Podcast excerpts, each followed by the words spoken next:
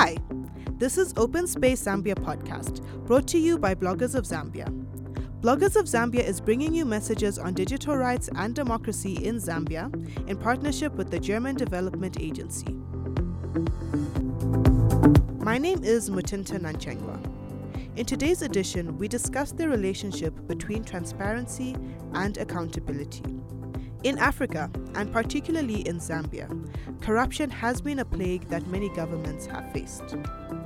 Corruption is a vice that robs innocent citizens of their rights. Money that would have been channeled towards the development of infrastructure, health services, education, and skills ends up being wasted. This is why the need for transparency and accountability cannot be overstated. Transparency and accountability help citizens to be kept abreast with the actions of the government and how it affects them. Being transparent is needed for citizens to always be aware of what is happening, why it is happening, and how it will happen. Therefore, transparency is more than just lip service by government, but it is also well thought out strategies that are well communicated to the public. Transparency should include information that is relevant, accessible, timely, and accurate.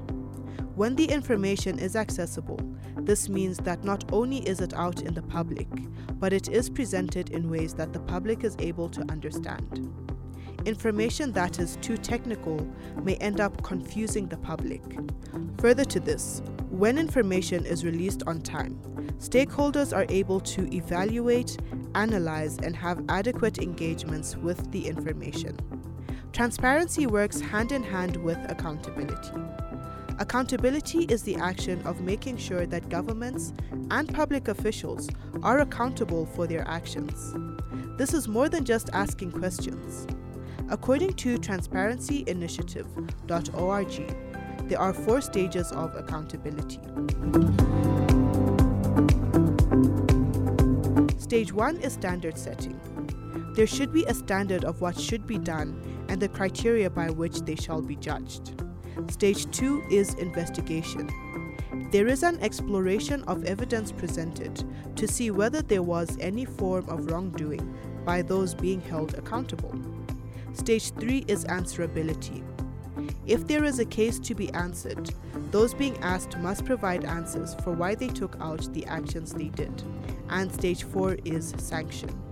This is a process in which those being held accountable are punished for falling below the standard that has been set out. Transparency and accountability are both important as they allow citizens and stakeholders to ensure that those who are tasked with looking after public resources do the right thing.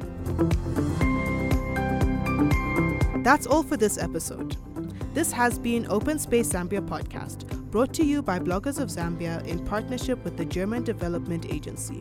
Join the discussion online by following us on Facebook at www.facebook.com forward slash Zambloggers, on Twitter at Zambloggers, or visit our website at www.bloggersofzambia.org.